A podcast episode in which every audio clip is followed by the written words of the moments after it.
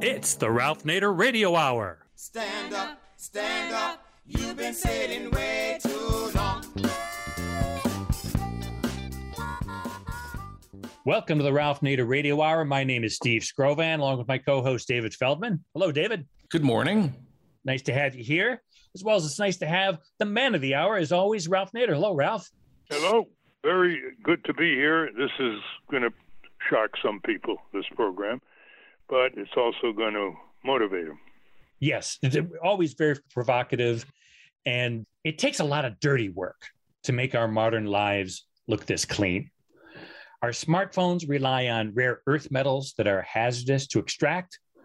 Most of the meat we eat comes from industrial slaughterhouses with brutal killing floors.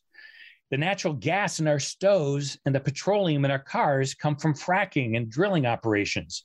All of these processes do harm harm to the planet, harm to non human animals, and harm to the workers who carry them out. These are the jobs we don't like to think about, but they're all done for our benefit. What harmful systems are we complicit in? How do we stop externalizing these ethically troublesome jobs onto less privileged members of our society? We'll ask our guest, Eyal Press, journalist and author of Dirty Work Essential Jobs and the Hidden Toll of Inequality in America. And if we have time at the end, Ralph will answer some of your listener questions.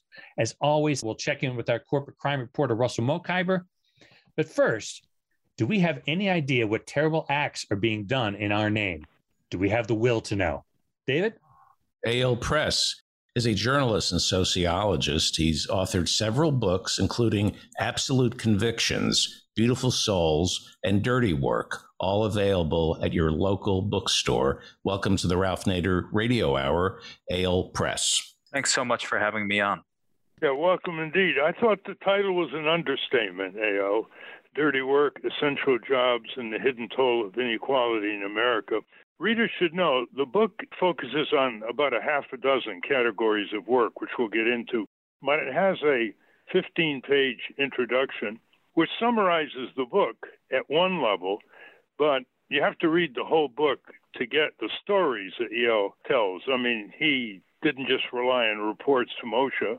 He traveled to these areas. He talked to people, followed up talking to various people. So it's full of gripping stories about what people go through and the amazing tolerance they have to harm and risk and deprivation and disruption of their family life, which perhaps some psychologists will get around to explaining. Now, you define dirty work in many places in the book, but the summary place we define it is on page 252, and here it is. Quote, Dirty work has a number of essential features. One of them is that it causes substantial harm to other people or to the natural world. Another is that it causes harm to the workers themselves, either by leading people to feel they have betrayed their own values or by making them feel stigmatized and devalued by others. And for the job to qualify as dirty work, it needs to involve doing something that, quote, good people, quote, the so called respectable members of society see as morally sullying and would never want to do themselves. This is true of the work performed by slaughterhouse laborers, prison guards, by the joystick warriors or the operators of drones in the military, and by offshore oil rig roustabouts that are all discussed in the book. Well, let me ask you the first question. In all the interviews you've done on this book, what are the kind of questions you wished you were asked that you were not? Well, I have to say, Ralph, I'm kind of delighted that you took issue with the title as being understated and that it didn't adequately speak to, I gather, what you feel is the exploitation and brutality of the subject matter of the book. But I think that for me, the key word in the title is hidden because everything about dirty work, whether it we're talking about the dirty work of targeted assassinations and America's never ending wars, or the dirty work of hacking apart animals in industrial slaughterhouses, or the dirty work of warehousing the mentally ill in jails and prisons. The key feature that comes up again and again is that this is work and activity that is concealed.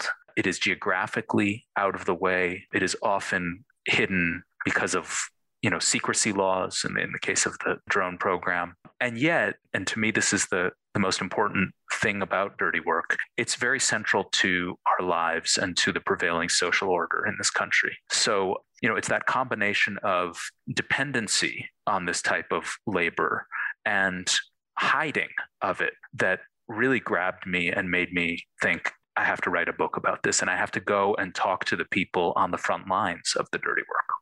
Which, of course, is what you did. You should know, of course, that this is just the latest cycle of discovery. When we were pushing through the Occupational Safety and Health Agency in 1970 in Congress, Congress didn't want to have hearings featuring workers you would now call doing dirty work.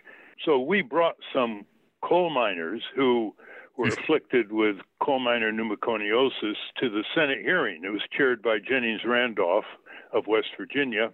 He didn't want to have that, but we put enough pressure in the press, New York Times and others, so he couldn't say no. And these workers stood in front of the senators with a doctor, and the doctor said to him, Would you please jump up and down for just a few seconds? And they jumped up and down and totally lost breath. They could hardly breathe because their lungs had been shredded by years of particulate coal dust called coal miners' pneumoconiosis. And you're right, it was very difficult to get the dirty work that workers do and harm themselves and shorten their lives as well and get virtually no compensation for their injuries when they can no longer do it before Congress. Congress, even when they went out to the field to campaign, they would never go into these areas where the dirty work was going on. They would go to places where the factories would clean up and the workers would be presentably offered to make some comments to visiting senators and representatives. We then put out a book called The Workers, which profiled workers the way you did. And we profiled, for example, a New York taxi driver I have no idea what a taxi driver goes through in congestion, in pollution, in sitting hour after hour, the noise of the streets, sometimes the harassment of the customers in the back, the risk at night. And the book was discarded by the very people you're describing now.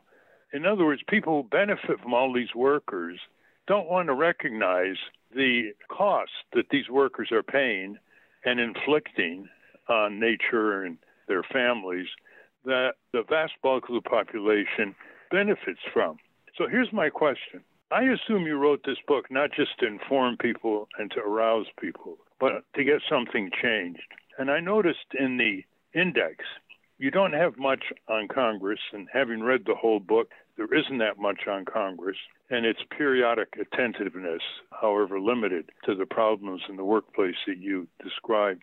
Do you expect to take this further beyond giving interviews? Do you expect to become an advocate? Would you consider testifying before Congress? I mean, you are one of the experts now in the country. Would you consider writing a letter to the Senate Health Education Labor Committee, which has got plenty of staff. They're not very overworked. Bernie Sanders is on it. Patty Murray from Washington State is the chair. And a similar letter to the House Committee on Education and Labor, which has some pretty progressive people on it. Congress is sort of moribund in this issue. They underfund OSHA. They don't have the hearings that you would like to have. Do you see yourself as an activist and not simply as an author.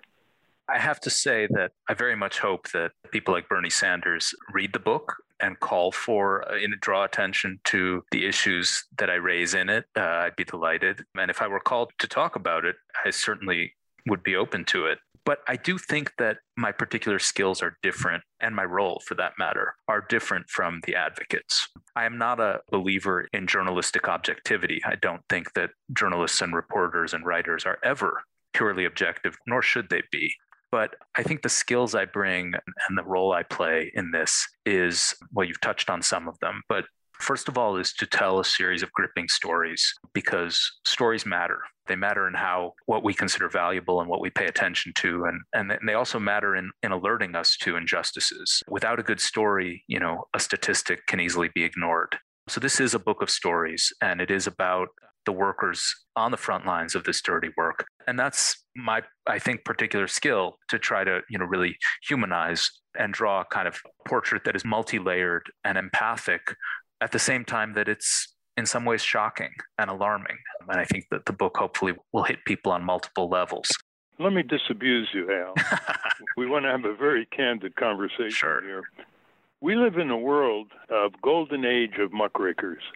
Your book is just one of them. More books come out now in a month, muckraking corrupt companies, industries worldwide, domestic, local, tearing into government corruption, union corruption in one month, then came out in a year or two years in the 1960s.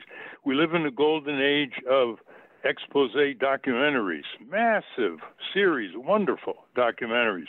And yet, very little happens. Very little happens. The corporations become bigger, more powerful, more monopolistic, more control over governments, more control over media, more control over people than ever before. The corporate supremacists have never had it so good. And they pay less taxes, they get corporate welfare, middle class taxpayers cycling into subsidies, giveaways, bailouts, you name it, inflated government contracts. So, this is a long way of saying, Eyal, you are absolutely crucial. You are not entitled to the indulgence, which I predicted you would engage in, by saying, I see my role as an author, a storyteller, a reporter. When I came out with Unsafe at Any Speed, and it got a lot of headlines, I knew nothing was going to happen in Congress because I knew congressional history. It's very rare. As you say in your book, Upton Sinclair, The Jungle, the novelist that came out in the early 20th century, did lead to the Food and Drug Act in the first decade of the 20th century. But by and large, most of these books just go nowhere on Capitol Hill. So you have to ask yourself, well, you know, I better enlarge my mission because I know more about this than almost anybody in the country. There are experts in different areas of what you describe.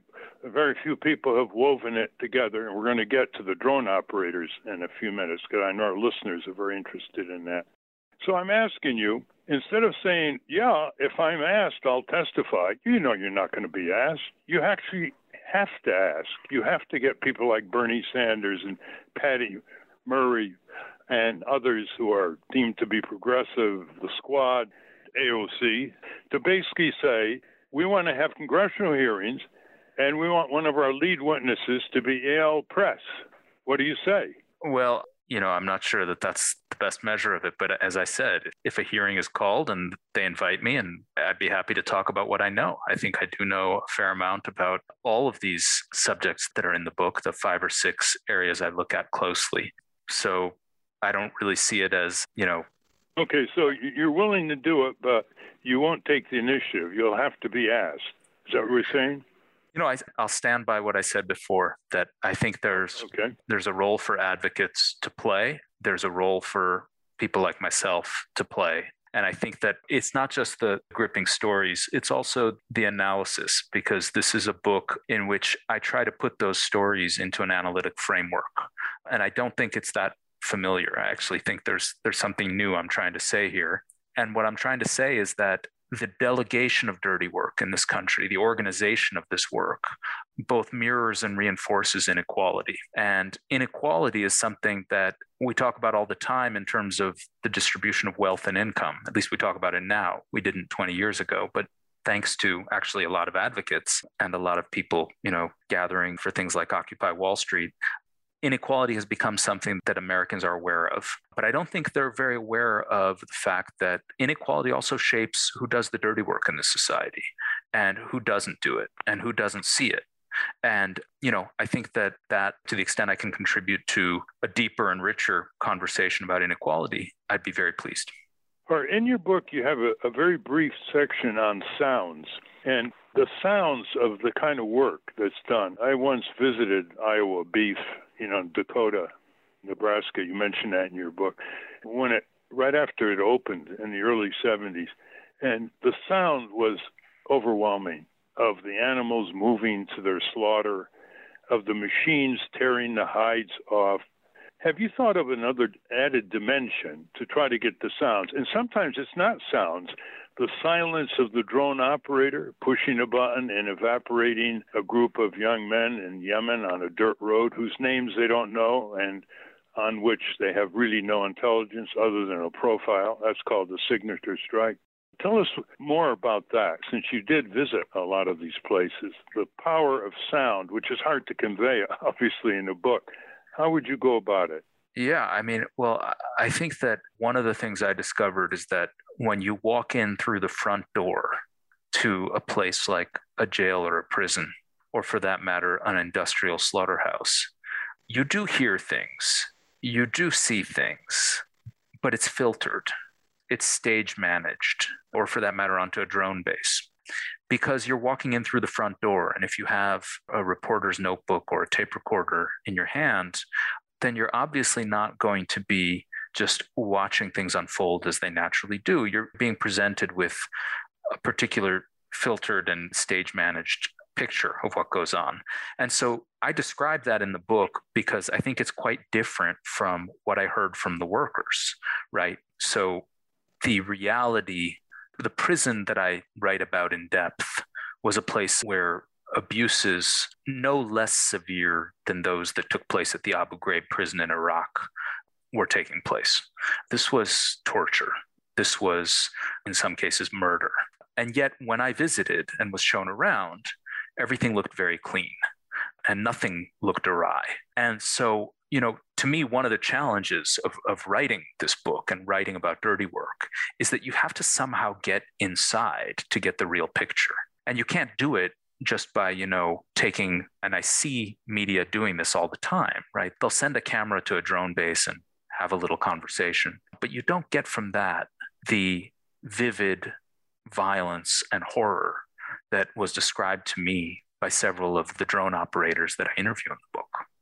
And in addition, a nice thing about the book is you don't just do a one spot interview, you follow these people's lives. For example, on page 121 in your book, you describe a drone operator whose name was Andy. And when he was invited to speak at the VA Medical Center in Philadelphia, he told the audience, and I'm quoting from the book, that he grew up in a violent home where he watched his older brother and baby sister endure abuse, which made him want to, quote, protect the defenseless, end quote. After high school, he enlisted in the military and became an intelligence operative in Iraq. One night, on a mission near Samarra, a city in the Sunni Triangle, a burst of sustained gunfire erupted from the second story window of a house. Andy said he called air to deliver a strike. When the smoke cleared from the leveled home, there was no clear target inside. Quote, I see inside the wasted bodies of 19 men, 8 women, 9 children, end quote. Andy said, choking back tears. Quote, bakers and merchants big brothers, and baby sisters. I relive this memory almost every day, he went on. I confess to you that reality is the hope of redemption, that we might all wince and marvel at the true cost of war. End quote. And that's what I mean. You see, you follow three people through in a number of pages. So it isn't just a snapshot of what they tell you in a sort of scripted interview. Could you describe the drone operator scene that you depict in your book? Yeah, I mean, I think that we just got a very brief glimpse into the reality of the drone program very recently when, as Biden was pulling out of Afghanistan and getting criticized for it, a drone strike was carried out. And as we now know, it stands out to me because it got a lot of media attention. And as we now know, the targets were not involved in terrorism. There was not an, an ISIS operative, but rather a family. And uh, I think 10 civilians were killed. And this was all over the news recently, mainly because of the withdrawal and the context. But what I want the audience to know is that that's the kind of thing that people in the drone program see and do all the time.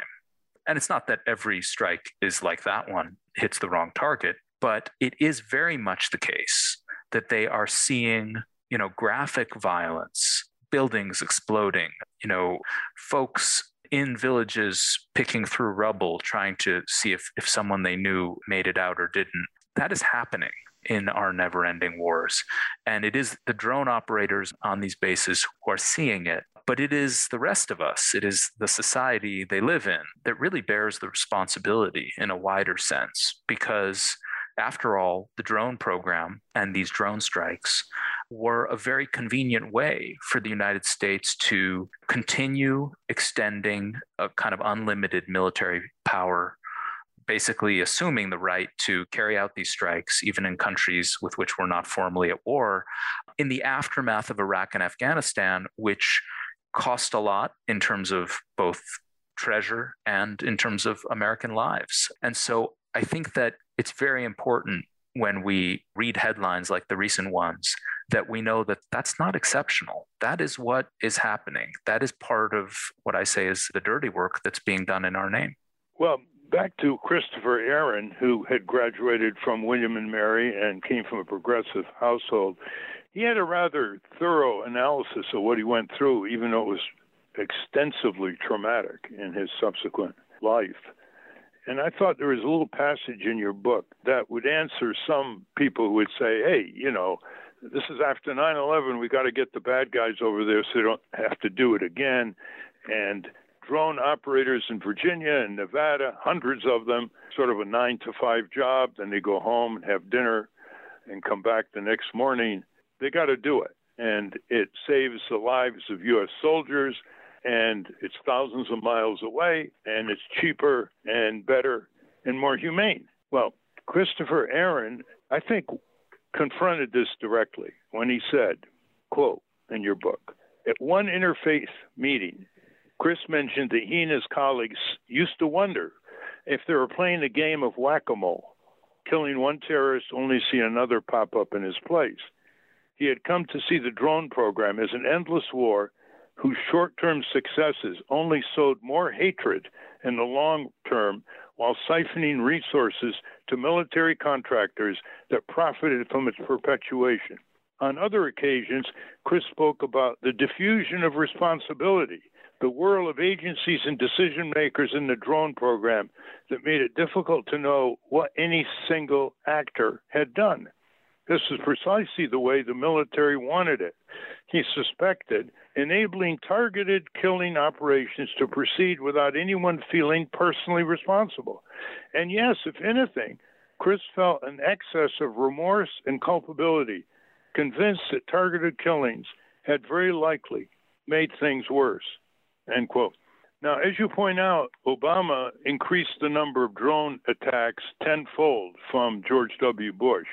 Think the estimate was 600 of them during his terms.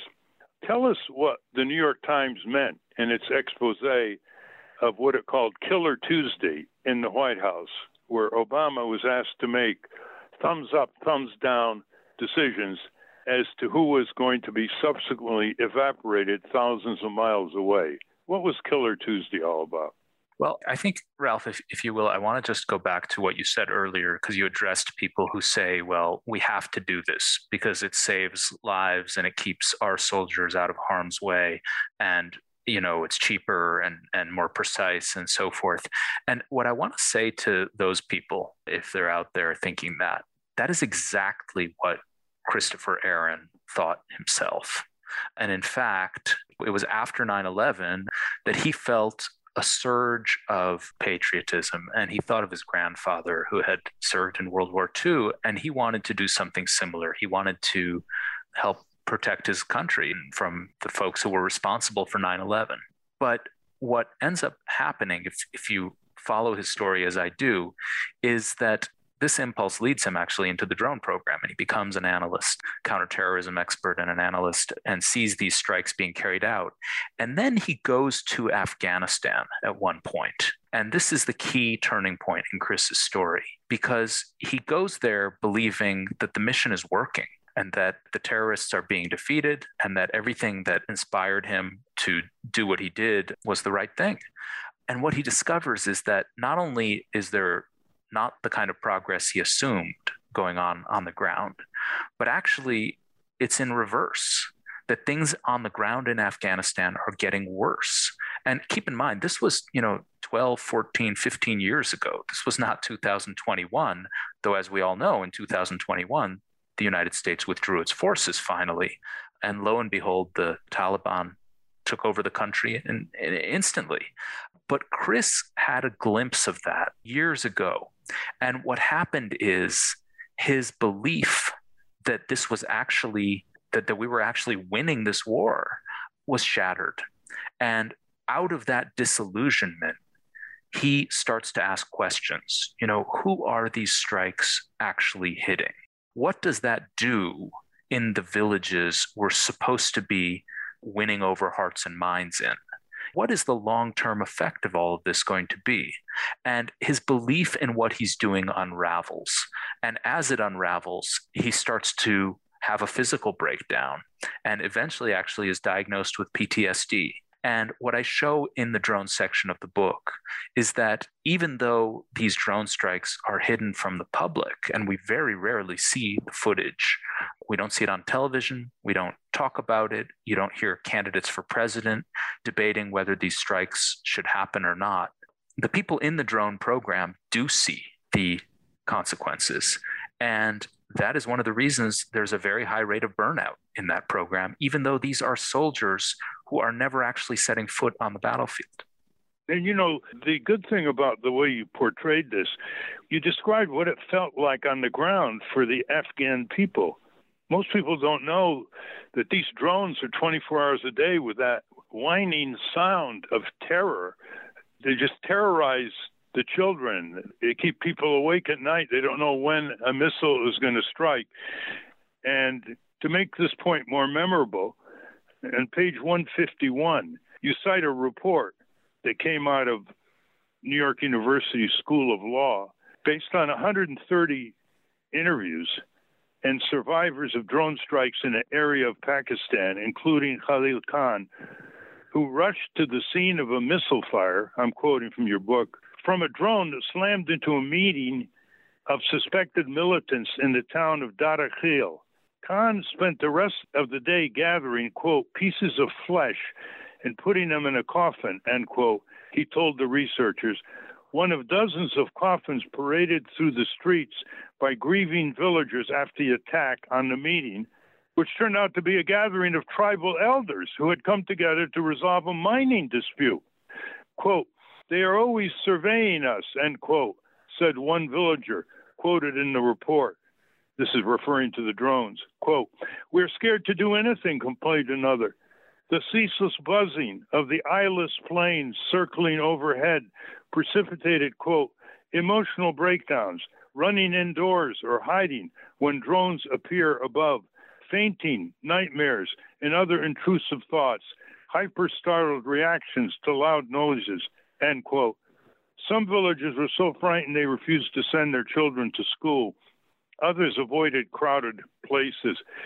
And probably the most poignant example in your book was when a drone operator, after the missile was released and blew apart a father, the little child was seen collecting the pieces of his father and putting it together his arms and leg and head listeners, you should know that these are undeclared wars.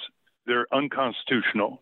They violate international treaties. They violate federal statutes. Congress turned itself into an ink blot in all of these wars, as they were called, endless wars. And the buck has to stop in the White House and Congress, Eyal. And that's why I want you to describe what I don't think any president before or since has ever done literally look at the targets in the White House brought to him by his military advisors and make the decision of who gets evaporated and who doesn't in places like Afghanistan, Yemen, Somalia, etc. And that was Barack Obama. Killer Tuesday is what the New York Times said his advisors called that day in the White House. What can you tell us about that? Well, I think what I can say is, and it actually applies to all of the different forms of dirty work that I look at in the book, which is that these are not policies and practices for which one party is responsible. They actually are things that by and large, had a fair amount of bipartisan support or that were carried on under both Democratic and Republican administrations. That's true of the drone wars. It's also true of mass incarceration, which was a decades long endeavor, you know, multiple decades, in which Democrats like Bill Clinton played a crucial role. It's also true of the section of the book on dirty energy, where I talk about our dependence and addiction to fossil fuels and the degree to which Congress, but also multiple presidents over administration after administration, authorized offshore drilling. In the case of the Biden administration right now, you have, on the one hand, the climate crisis being elevated to a national security issue and a priority for the country. And at the same time, pressure being put on OPEC to lower prices. So the point of the book is not to point a finger at one party or the other. It's to say that these things have deeper roots and have been supported much more broadly across the political spectrum often. I guess just to finish on the drone thing, to me, the real problem is the fact that we don't even talk about it as a society. We don't even debate it anymore. I kept waiting for just one question about this to be raised at any of the debates in the primaries on either the Democratic or Republican side through not only the last presidential cycle, but the previous one. And at no point was it raised. You know, we had all this conversation about black site prisons and Guantanamo and torture that was authorized under President Bush and that did lead to a kind of national reckoning, at least to some extent, of talking about whether this should be done or not. But drone warfare really took it off the table and removed it from public discussion. And to me, that's the biggest problem. That's the violation of integrity. That as a society, we're not actually saying, yeah, this is what we do. This is what we're behind. We're okay with it. And you mentioned that description in that report the reason I included that in my book is that we have to think about drone warfare not just as a strike that happens once in a while, but as the constant surveillance and the constant fear. What is it that frightens people about suicide bombings? It's not actually the statistical likelihood that you might actually be in a cafe when a bomb explodes and you'll be there. It's the total randomness and the idea that it could happen at any time that really is terrifying to people.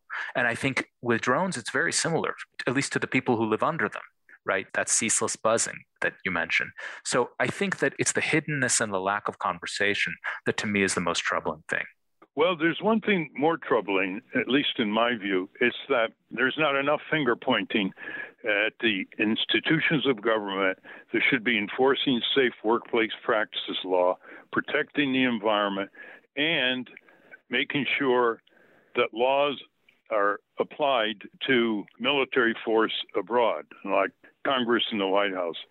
And that's where the greatest silence really is and the greatest complicity. As you indicate, Congress has hardly played a role in any of these areas that you described, other than to let it happen, even though they're supposed to be overseeing the enforcement of these laws, like occupational health and safety, like water pollution prevention laws. And of course, the White House has taken a lot of congressional authority, and now they, regardless of Democrat, Republican in the White House, they, they can start any wars they want anywhere, kill anybody they want, just accuse them of imperiling the national security. Prosecutor, judge, jury, executioner, mostly in secret. So I, I, really think you do have to hold the people who take oath of office to enforce the laws of the land under our Constitution and statutes and treaties responsible and accountable. Otherwise, you know what's going to happen is people are going to be so overwhelmed with dismay and the fear of what you describe in this book, they just withdraw into cynicism instead of coming down hard on Congress and the White House. But I want to get you describing the slaughterhouses and the mental health brutality in our prisons. Why don't you start with the slaughterhouses? Sure. Let me just respond, though, to one thing you just said. I think that's a fair criticism. This is not a book that's heavy policy and naming the names in Congress who passed laws and so forth. But I will just, I do want listeners to know there is a chapter of the book about the failure, the abject failure of OSHA to protect the lives, health, and safety of America's workers. And particularly during the pandemic, in the case of slaughterhouses, where one or two slaughterhouses where multiple workers died were slapped on the wrist. And I mean, really slapped on the wrist, you know, $13,000 fine. And I do point the finger quite explicitly at the then Secretary of Labor, Eugene Scalia, the son of late Supreme Court Justice Antonin Scalia, and a man who came to the Department of Labor with a well established reputation, not as an advocate of worker safety protections, but rather as a friend to corporations that have tried to roll them back. And, you know, the chapter details the role he played in doing so. And then the results we saw during the pandemic as workers in slaughterhouses were forced to go back to work, pressured to go back to the lines and not protected, and where we called them essential workers, but in fact, they were expendable. So I do just want to say that there is some policy in the book and there is some some finger pointing. Well said. Let me just interject here. The annual budget of OSHA, which is supposed to do with workplaces, 60,000 work-related deaths a year, all kinds of diseases and injuries. $500 million, which is about the budget that the Congress allocated for the U.S. Embassy in Baghdad. 500, just to show the proportionality here. And you're quite right about Scalia and what he got away with. And OSHA's derelictions have been basically the result of the White House's derelictions over time.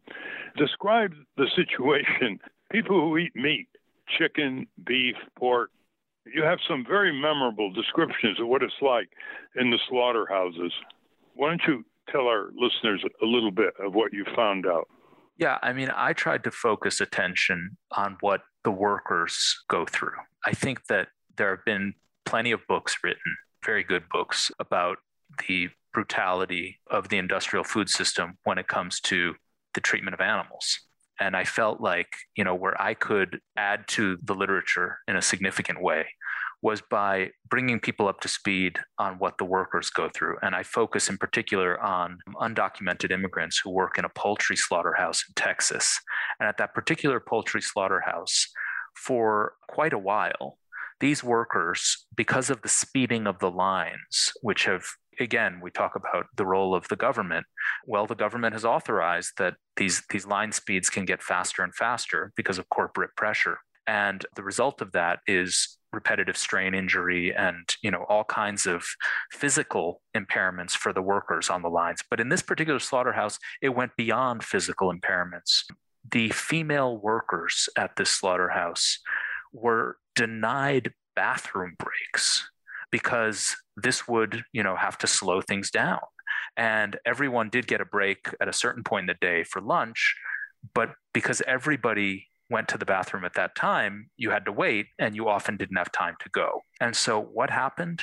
You have workers going to work with an extra pair of pants or sometimes with sanitary napkins so that they will literally be going to the bathroom during their work shift without a break just to avoid being screamed at, just to avoid being reprimanded. That kind of indignity, there really should be no tolerance for it. And yet, it's not an isolated case as I researched the meat industry. So, talk about an industry that is both hidden from view and yet so connected to the American way of life. You know, it is, after all, cheap meat and the demand for it, fast food that you know, is integrally connected to the conditions, the, the, fast line speeds, the lack of safety precautions, you know, the brutality to the animals and, and the amount of antibiotics that are pumped into the system and, and into the factory farms. So all of this is sort of laid out, but I really do focus these workers. Yes. And well, again, many of them are undocumented. Well, one of the things that comes from this book is that people who do the most critical work, which would make possible daily life in America are paid the least. And people who do the paper pushing, the speculating and Wall Street, people who are just moving daily through bureaucracies that don't produce anything of value, they get paid the most. And so, in reading your section on slaughterhouses, I was looking for something that was very memorable because what you described is easily forgotten. For example, when you say the speed of the inspection line, the speed is so fast that a lot of cancerous chickens pass beyond the gaze of the USDA inspector and into the stomachs of people back home. So I want to read a passage, listeners. You won't forget this one. It's on page 159. And it's about a worker whose name was Floor. And she was assigned to, quote, live hang, end quote, where workers hoisted live chickens out of crates and hooked them by their feet onto metal shackles that were fastened to the conveyor belt that circulated throughout the plant. Once attached to the belt, the birds passed through an electric current which stunned them, an automated throat slitter which sliced their necks, and a tank of scalding water which loosened their feathers. If a chicken somehow emerged from the tank alive, which happened on occasion, a worker wielding a knife would slash its neck manually. The first time Floor saw this, she cried and vowed never to eat chicken again. Most of the time, though, she was in too much agony to think about the chickens. Live hangers, that was the name of her job, had to put, listen to this, 65 birds on the belt per minute. 65 birds per minute. It's actually higher now due to the meat industry pressure. A frenetic pace that required lifting the chickens up two at a time, one in each hand, and then immediately reaching down to grab the next pair. End quote. All this is supposed to be watched by a USDA inspector who, if he or she protests too much, is given a reprimand by the politicians who the industry reach in Congress or in state legislatures. So, are you eating chicken these days, Eyal? You know, I have to tell you that I wrote this book because of my own feeling of feeling implicated in all of this. And what I used to do, what I used to do is buy the chicken that was labeled organic and, you know, humanely raised and so forth there's a particular company, actually, Murray's, that sells a lot of that chicken in the Northeast. It may be sold where you are, Ralph. Well, I was satisfied with that until I started learning that, in fact, the conditions can often be even worse in some of these small, quote unquote, humanely raised places. And in fact, because the line speeds are so fast and the inspectors can't see the defects, what they have increasingly done in poultry is spray chemicals to supposedly to disinfect, you know, to take care of things like salmonella. Well, in a Murray's plant, it was in a Murray's plant that they sprayed the chemicals in such a way that an inspector developed a lung infection and actually died.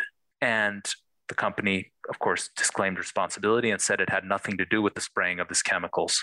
I interviewed this former inspector's wife, who believes to this day that her late husband, Jose was his name, died because of inhaling these chemicals. And that too is not an isolated thing.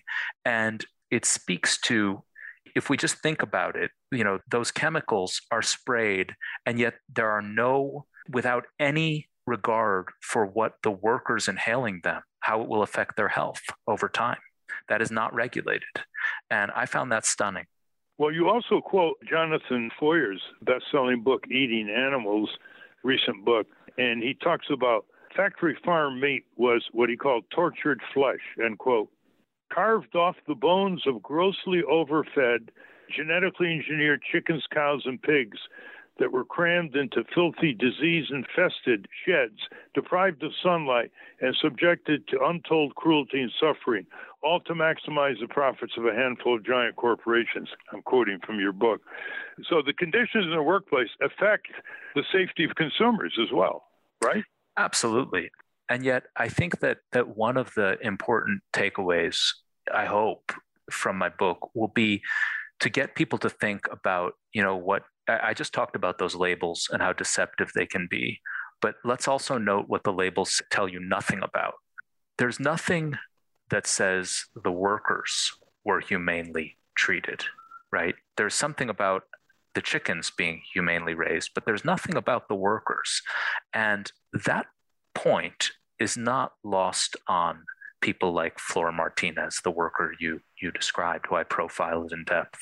They're very aware of the fact that consumers out there want, in a sense, to eat what they eat without feeling bad about it and without feeling like they're eating something that's unhealthy, but also without feeling like they're eating something that where some form of inhumanity was involved. But let's go back to those workers on the line being denied bathroom breaks, or workers who, in some plants, the repetitive strain injuries are so great that there's a 100% turnover every year. You know, those kinds of conditions ought to trouble the conscience of everyone. And yes, they certainly don't serve the interests of consumers. Also, there is a pending class action brought by George Farah, who's been on this program on other subjects, against some of the big poultry processing firms for the way they're handling pay, employee pay, and cheating employees. And of course, as you pointed out, a lot of these are undocumented workers who fear to speak up. I'm sure there are some listeners saying right now, where are the unions? What happened to the unions? If they're not unionized, what about the union movement moving in on some of these plants? What's your response? What have the unions done about this? Well, I actually go back and his sketch out historically what unions did in meatpacking. And, you know, in the 30s, 40s, and 50s, the unions were really impressive. And the meatpacking union played a, a very important role, not just in improving conditions for workers, but also in combating racial segregation and racism in places like Chicago. But as I show in the book, and as unfortunately is the case, you know, the industry led by IBP and, and a bunch of others, they fought back against this and adopted what some you know scholars have called the low wage strategy. And that is you know moving the slaughterhouses away from big cities where unions were strong building plants in remote areas and then recruiting a very malleable workforce very much by design and so now in meatpacking, you do have unions, but they don't have the kind of power and clout that they used to have. They're generally on the defensive. In fact, in that poultry slaughterhouse I wrote about, there was a union, but none of the workers I interviewed actually belonged to it. And as they told me when I interviewed them, they just felt like, you know, it really didn't do much. Now, maybe that was a problem in, in their own sort of, you know, imaginative understanding. A lot of them were Mexican and came from a country where where unions generally have been corrupt and on the side of the government and not on the side of ordinary workers. But it's also a reflection of the fact that unions have been severely weakened in this industry. Well, one of your most original chapters, or chapter one, is basically on the, the main institutions harboring mental health patients in this country are not community mental health centers or hospitals, they're prisons.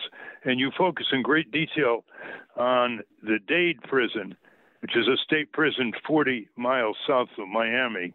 And this is really one of the most gripping parts of the book because you trace one of the workers, Harriet Krzykowski, through what she went through trying to do the right thing in the prison and how the guards basically told her, This is our prison, we run it. And the level of sadism and incarceration, solitary incarceration, and mistreatment, and literally deliberately starving the mental health patients by giving them trays without any food on them day by day. Is there a way to convey this in the time remaining? We're talking with Eyal Press author of the book Dirty Work Essential Jobs and the Hidden Toll of Inequality in America. There's no way, listeners, you can do justice to this book. It has this kind of gripping detail and nuance, and it keeps challenging you and making you ask yourself the question what am I going to do about this as a citizen, as a consumer, as a taxpayer, as a community participant? What am I going to do about this? Describe our prisons here. Well, I think that, you know, again, it's out of sight, out of mind. but as I show in Dade, for listeners out there who followed the story of Abu Ghraib and the torture and the abuse that took place there, I think I can say without any exaggeration that the things that were going on at the Dade Correctional Institution in the mental health ward were every bit as disturbing and cruel and and really unconscionable. And unfortunately, it is when you have a system that has effectively been turned into, you know, these jails and prisons have effectively been turned into mental health asylums. It's not as surprising as we would like to think because, you know, the guards I spoke to and interview in the book received no training in how to help people with psychiatric problems.